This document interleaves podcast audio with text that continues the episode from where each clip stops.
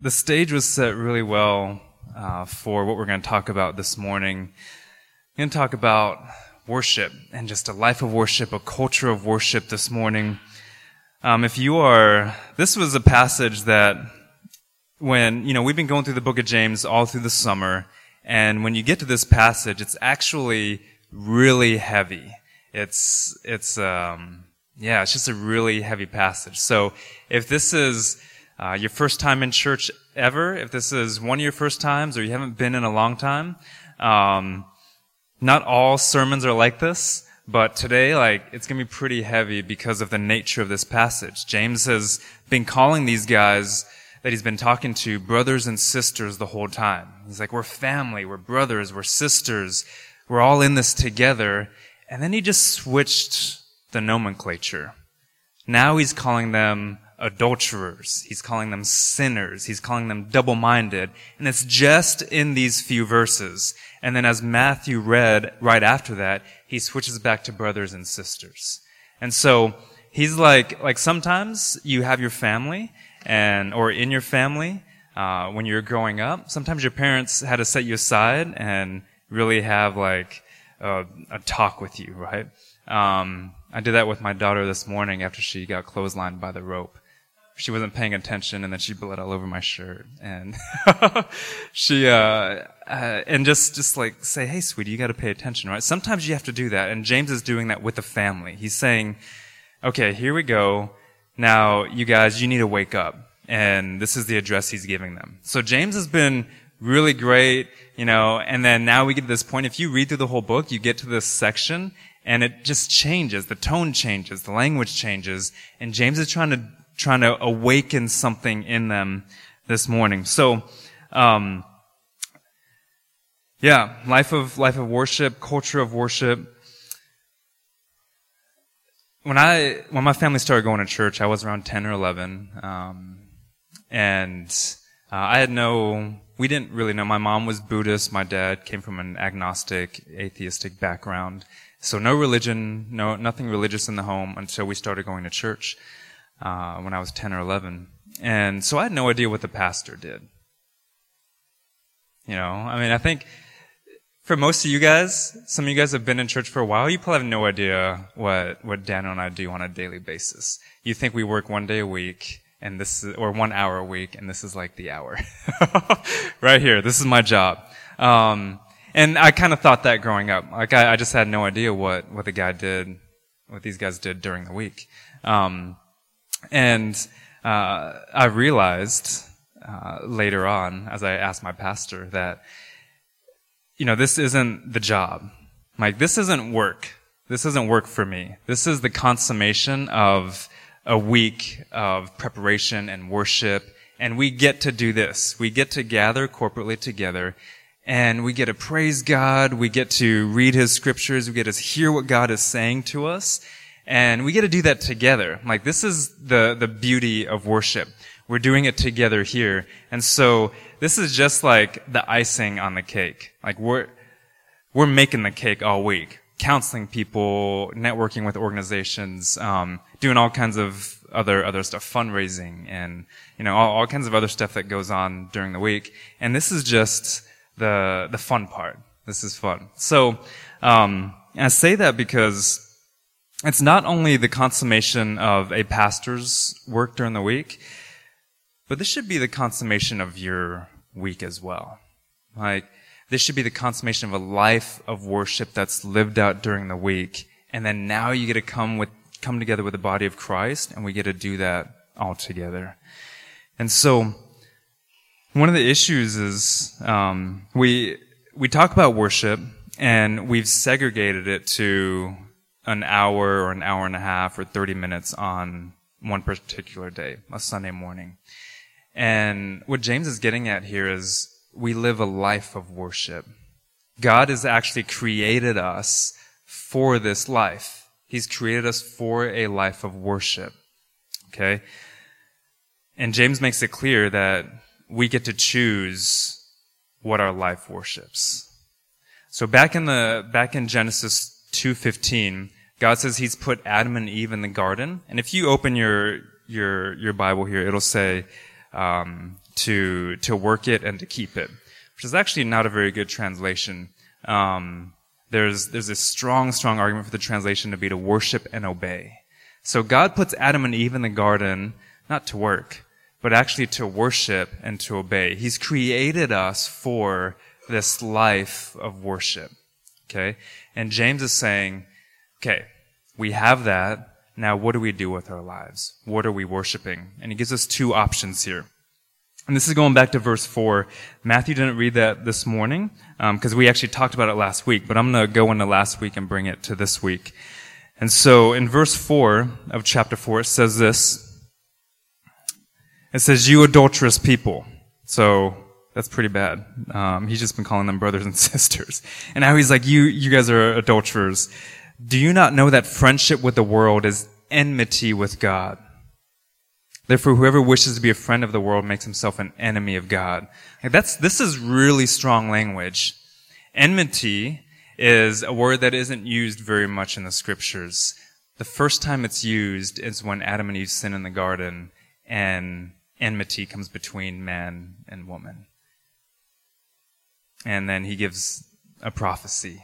God gives a prophecy after that. He says, what's happened is now there's enmity between the man and the woman. There's division. There's strife. There's quarrels. There's anger. There's jealousy. There's rage. All these things um, contribute to enmity. But he says Jesus is going to come. The Messiah is going to come, and he'll crush that enmity. And then if you read Ephesians, Paul says God has made peace between man and woman, between man and man, woman and woman, and between man and God, and woman and God.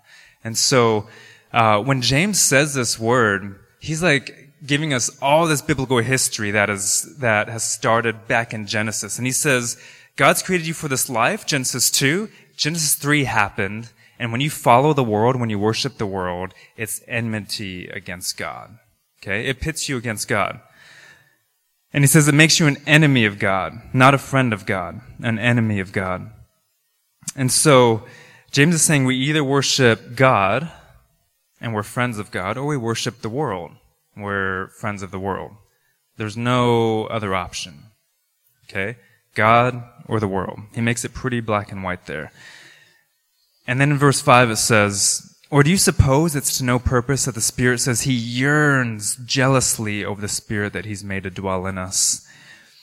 And he makes it clear that God longs for you. This word, the Spirit in there, is actually not referring to the Spirit of God in us. It's referring to the human spirit in us. God has put a spirit in us. Back in Genesis, he breathed the, the breath of life into us. And he breathed the spirit of life into us. And so, James, you can, it's, it's clear here. He's actually reading Genesis and, and talking about this to the people here. And he says, the human spirit that's in you, that God's put in you, the spirit of worship, the spirit that desires to worship something. Because you're worshiping something this morning. That's clear. Okay? You're worshiping something this morning, and James is trying to help us discern what we're worshiping. God or the world. And he says, God yearns for that spirit. He's made it actually for him, for you to worship him. What do you yearn jealously for? God is yearning jealously for you. What do you yearn jealously for? Um, growing up, or a large part of my life, I've yearned jealously for success and um, that that comes in the form of ambition and striving and trying to attain goals. Not that not that ambition and goals are bad, but when my my idol is success, and I'm trying to attain that above anything else. Well, um, bad things happen. And so, I mean, you can see this early on. Like, I mean, when I first became a believer, 11 years old, 10 years old, um, uh, I started praying for super Spider-Man powers because I wanted like to be like awesome and successful, and I wanted to be like above everybody else, and I wanted to to um, just stand out, you know, and, and stick out. So uh, I don't know. I was like, well, if God can do anything, and I believe in this God, I'll just pray for Spider-Man powers, like that I can climb walls and I can save people and I can shoot web out of my wrists.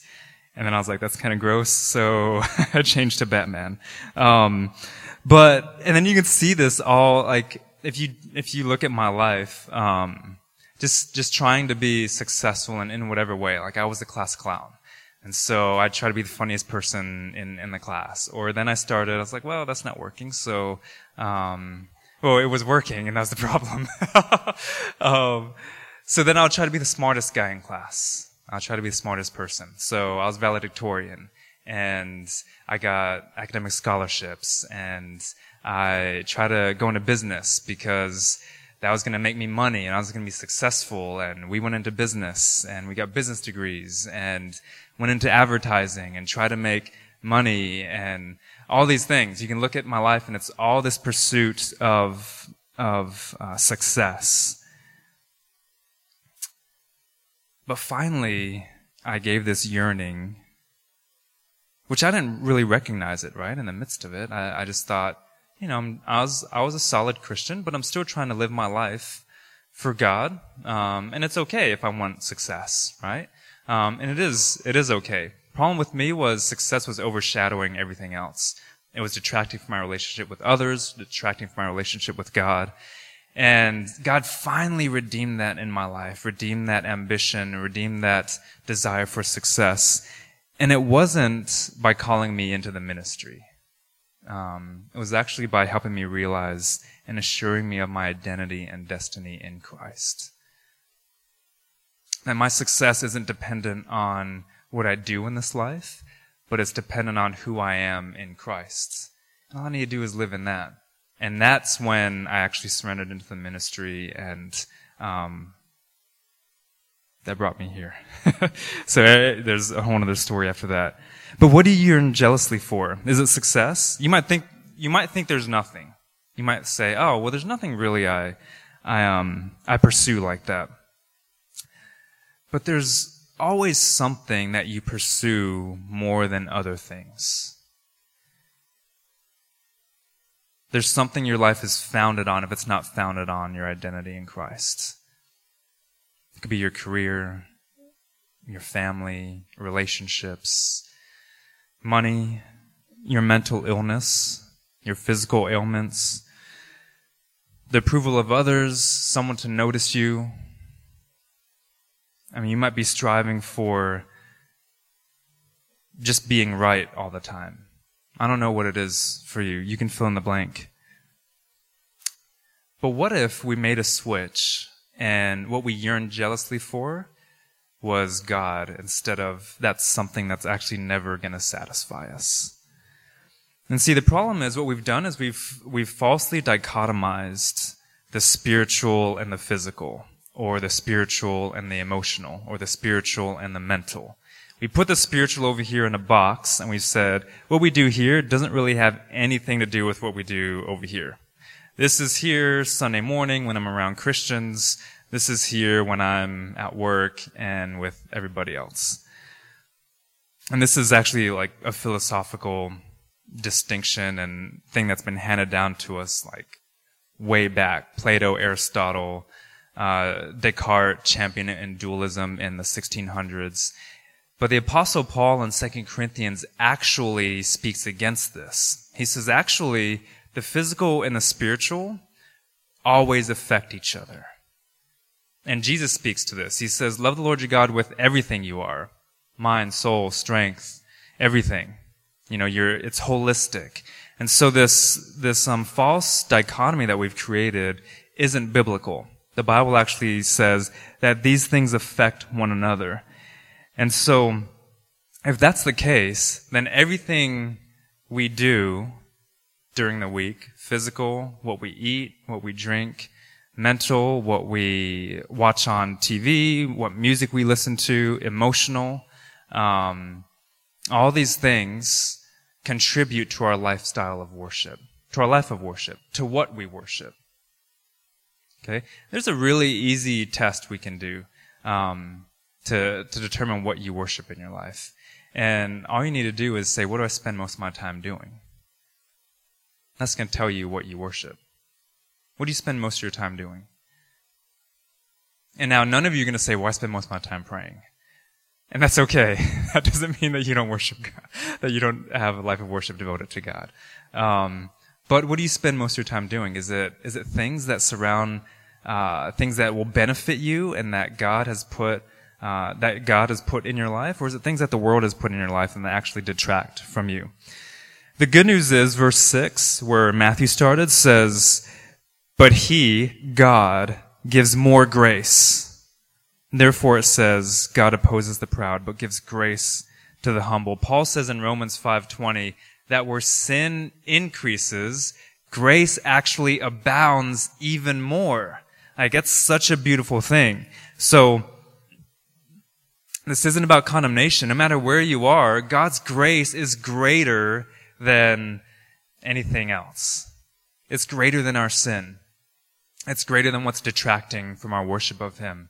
And so, remember that grace, His grace is sufficient. It's greater. It's, it's going to overcome.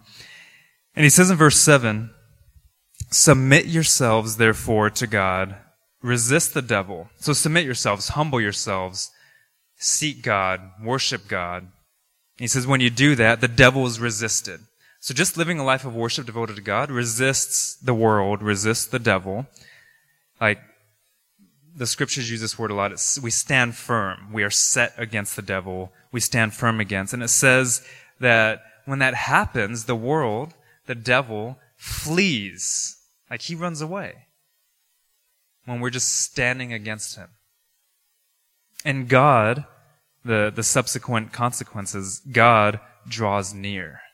And this isn't some abstract thing. We think, we, we read this passage and we're like, oh, draw, draw near to God, and He'll draw near to us. Um, this isn't like some abstract thing where, where God is this, you know, ethereal substance and, and, uh, you know, we, we may be able to sense he's here or not. This is actually, when, when James mentions this, it's a spatial verb. It means that we can feel God's presence physically in our space. I don't know if you felt that this morning. I did. I felt God here, like in my space. Like he was invading my privacy. and it was amazing.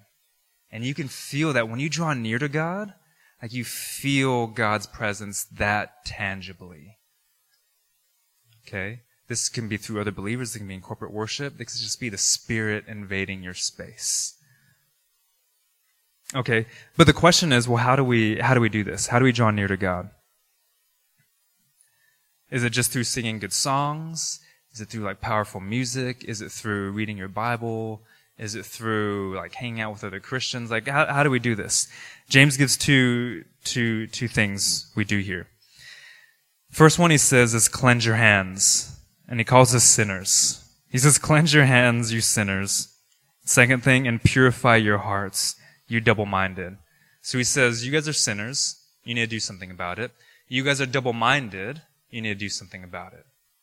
He's already used this word uh, double-minded in, in chapter 1 verse 8. And, and he's saying, before he was saying you're wavering between belief and unbelief. Now he's saying you're wavering between worshiping the world and worshiping God. And you're just going back and forth. And that is not how we should be living. He says you're, you're just, you're just moving from one, one side to the other. That's double-mindedness. And so let's, let's talk about the first one. Um, this is kind of when he says cleanse your hands. This this word is just talking about like a ceremonial cleansing. He doesn't. He's not literally telling us to go wash our hands, right? I mean, we all can figure that out. He's not telling us to go wash our hand and, and we're good. Um, it's a ceremonial, symbolic thing. Many religions have this. When we're in Tokyo in May, we're entering into uh, Meiji Shrine. Uh, it's a Shinto temple, uh, one, one of the biggest ones in Tokyo, and they have this like really beautiful, cool place where you do the ceremonial ritual where you kind of you wash your right hand first, or left hand, something like that, and you, you do it in this order, and um, and that's supposed to be symbolic of you cleansing yourself before you go into the temple. Um, it was funny because Kelly actually washed her hands into the dirty, into the clean water. I'm like, don't wash your. You're supposed to do it over here in this trough. She put her hands over the clean water. Um, I think she just ruined the whole the whole vibe. Uh, and so it's it's just symbolic. Like, like, Muslims before they enter a mosque, they they do something called called wudu, and they they clean everything from the from the neck up the hand. They start off with the hands. They wash their hands three times. Um, I think they go to the mouth. After, I think there's ten steps. They go their mouth afterwards. They swish out three times in their mouth, and then um, I think they do their arms up to their elbows after that. And then you know they they do everything: face, ears, and and head. And it's all this this ritual to to show that they are cleansing themselves symbolically by coming into uh, the this this mosque. Judaism has cleansing rituals. Christianity has uh, a cleansing ritual. Does anybody know what that is? Baptism. Baptism is is this ritual that's that's showing and it's pointing to a reality that's happened. And that's what all these things are. They're, they're symbolic, they're symbols. Something does happen in them, of course. Something spiritual takes place, but they're pointing to something in a reality that's, that's happened. And so, like with baptism, it's, it's, uh, a cleanse, it's, it doesn't cleanse our sin, but it's signif- it's, uh, signifying that we have been cleansed of our sin, right? The water doesn't actually do anything. Just like, um, when we went in the Shinto shrine, like, they don't actually think that water does anything. It's just coming from the tap somewhere. I mean, we're just we're just cleaning our hands off as a symbol, uh, a representative. So when James says here, "Cleanse your hands," he's saying you have blood on your hands, and you need to do something about it. You guys are sinners. You have lust on your hands. You have anger on your hands. You have pornography on your hands. You have grudges on your hands. You have lying on your hands. You have stealing on your hands. You have gossip on your hands. And you need to cleanse yourself of those things. And then he says, purify your hearts. Remove the contaminants from your hearts, basically is what he's saying. Remove, something's contaminating your heart. And your heart in the scriptures isn't just the seat of emotion. The heart represents your will, uh, emotion. It represents everything. The heart, when the heart is used in the scriptures, it's the fullness of your being. And so he says, there's something that's contaminating you. There's things that are in you that are contaminating who you're supposed to be. They're contaminating your identity in Christ. They're taking away from that. And you need to purify your hearts.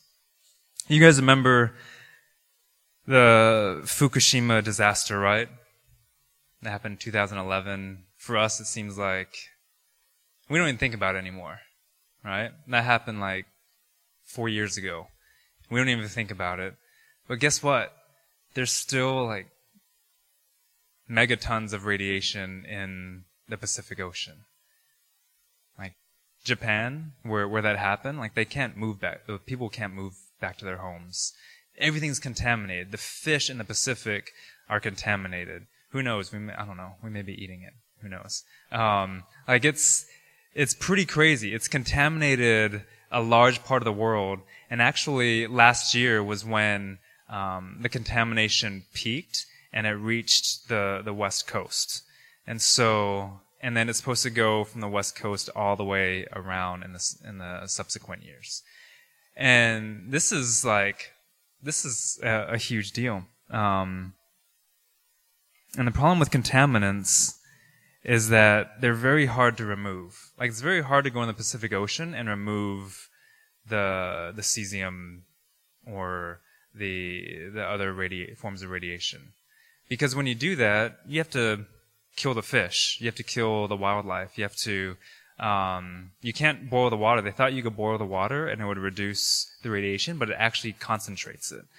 Um, so it's, it's it's hard to remove it. Same thing with contaminations in our lives. They're hard to remove.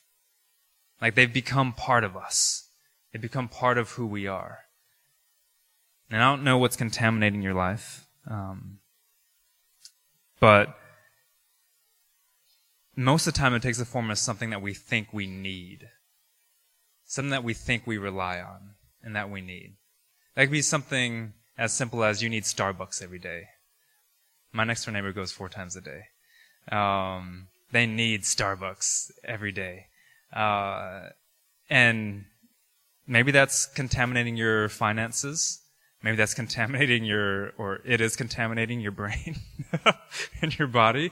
Um, but that's something that, that's pretty harmless, right? We don't, we don't really think about the consequences of it.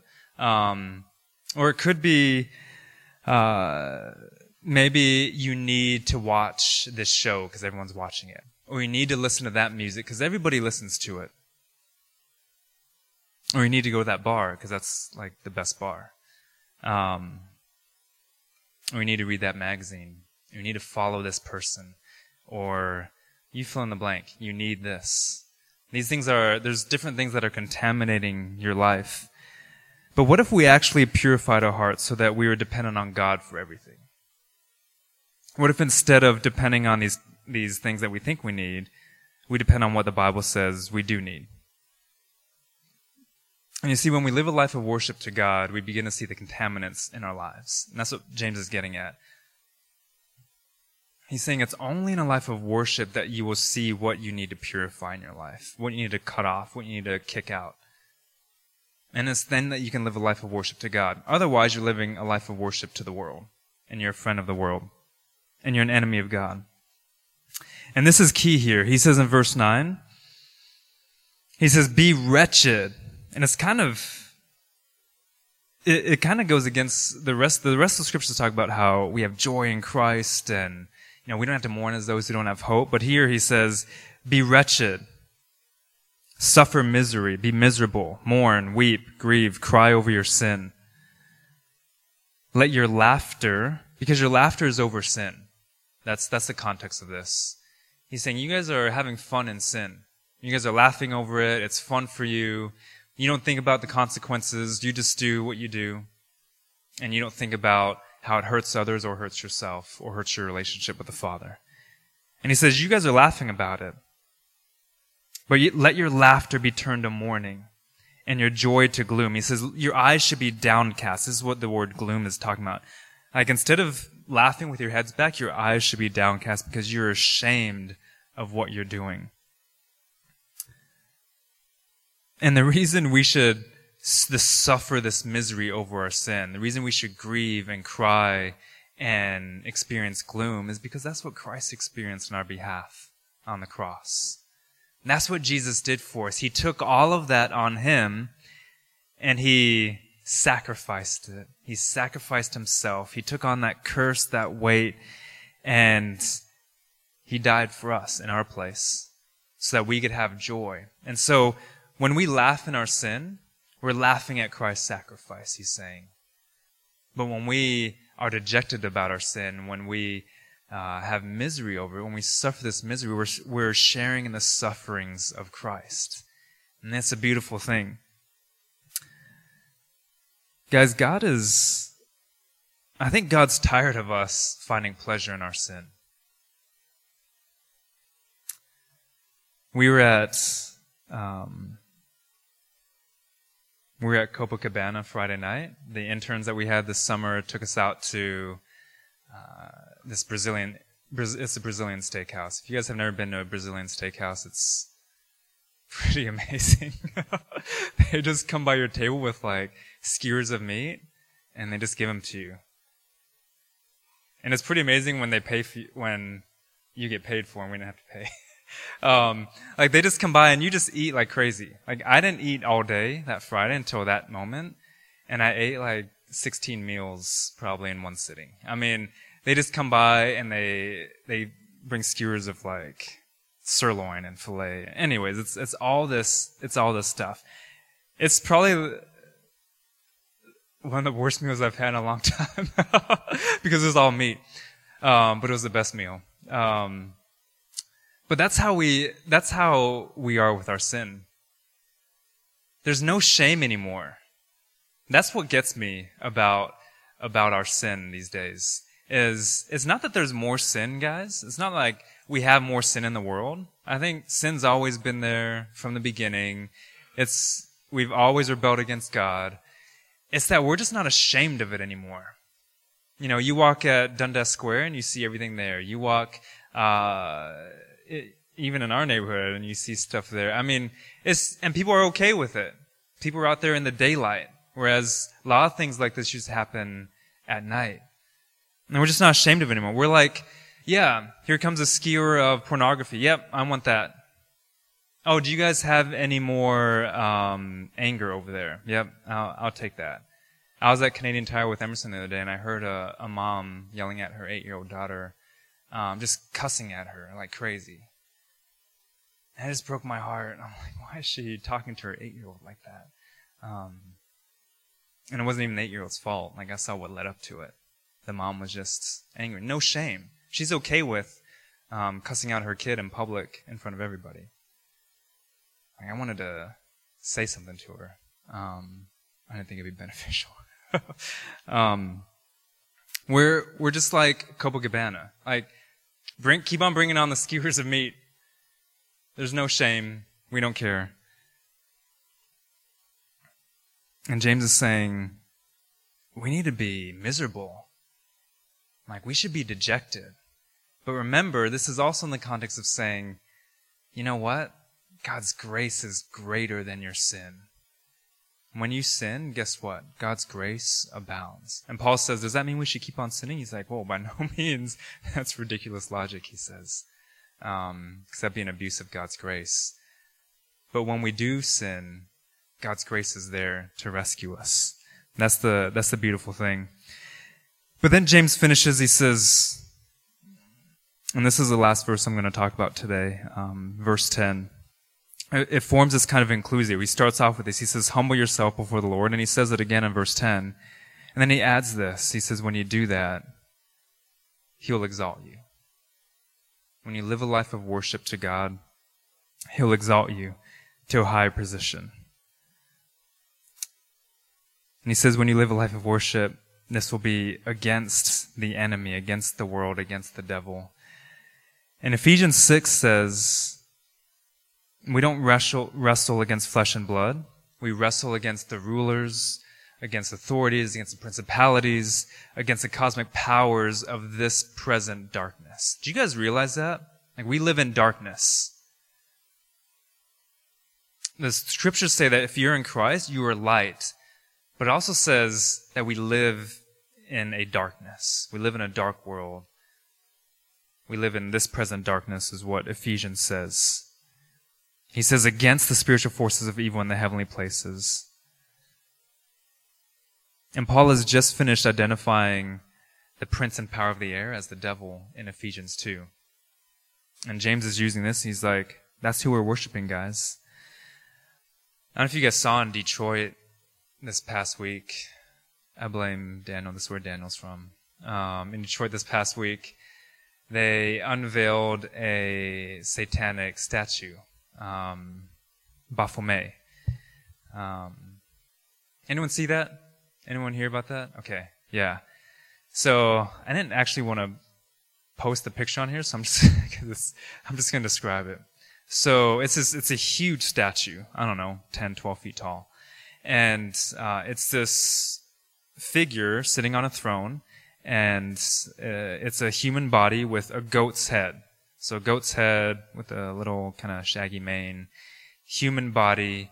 Um, there's two kids sitting at the base of the throne, uh, you know, six, seven year old kids, a boy and a girl staring up at the goat.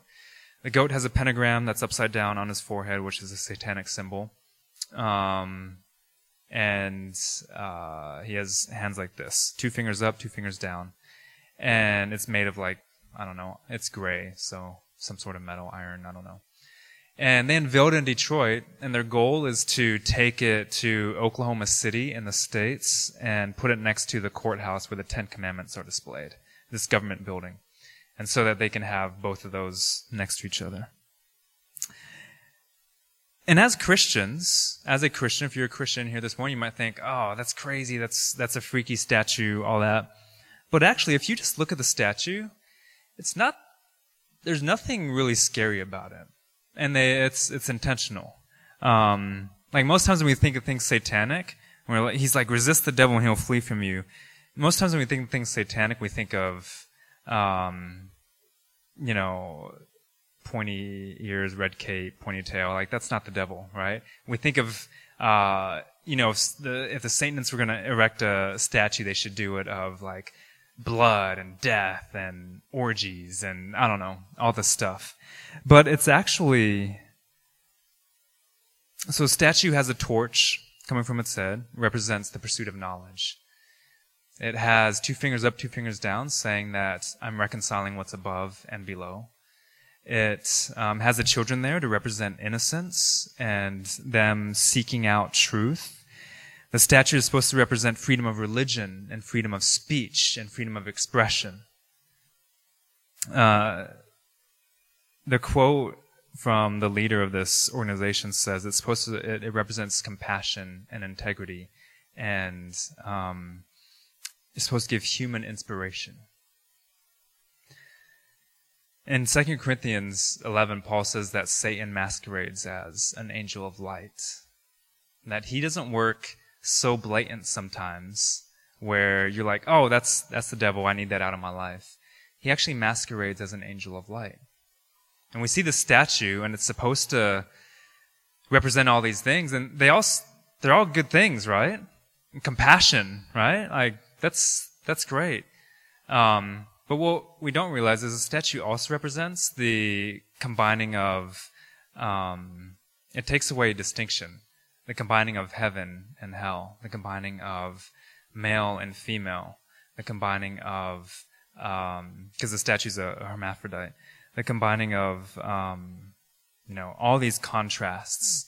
And what it does is it's, it takes away what the Bible has made distinct and um, and it just twists it just a little bit, just a little bit. It twists it, and people are following the statue everywhere. I mean, they had to they had to issue tickets for it. They had, I mean, it's it's crazy how many people are following this statue, and that's how Satan works in our lives. That's how the devil works.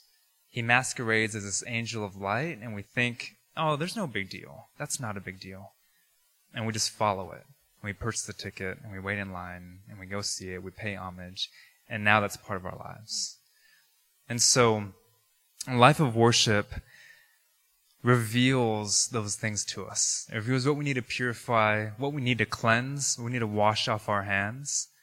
And the closer we are to the world, the further we are from God. And the closer we are to God, the further we are from how the world is, is trying to contaminate us. And James is saying, Wake up, guys. And then what's beautiful is in the next verse, he starts calling them brothers again. And he says, Brothers, let's treat each other like neighbors. This is the royal law. Let's stop judging each other and start just loving each other in Christ. And so James isn't preaching this message of condemnation. He's actually preaching this message of love. Like we need to show the world that we love each other and what that means. And that we love them. And we don't condemn the world. And, you know, I was, I was been talking a lot about sin this morning. If you are, if you're a Christian, you understand what I'm talking about. If you're a Christian, you're offended, you understand what I'm talking about. Um, if you are not a Christian here this morning, like most of the scriptures are actually, when, when James talks about these things, when Jesus, when Paul, uh, when the prophets in the Old Testament talk about these things, they're actually talking to us as Christians. They're actually talking to the people who should know better, the people of God. And so if you're, if, if you don't consider yourself a follower of Jesus this morning, know that there's no condemnation, um, in terms of uh, us judging you. Um, the Bible says you've actually been condemned already. You're just born into it. And all the gospel offers is a life of restoration, a life of uh, freedom, a life of joy, a life of peace, a life of hope.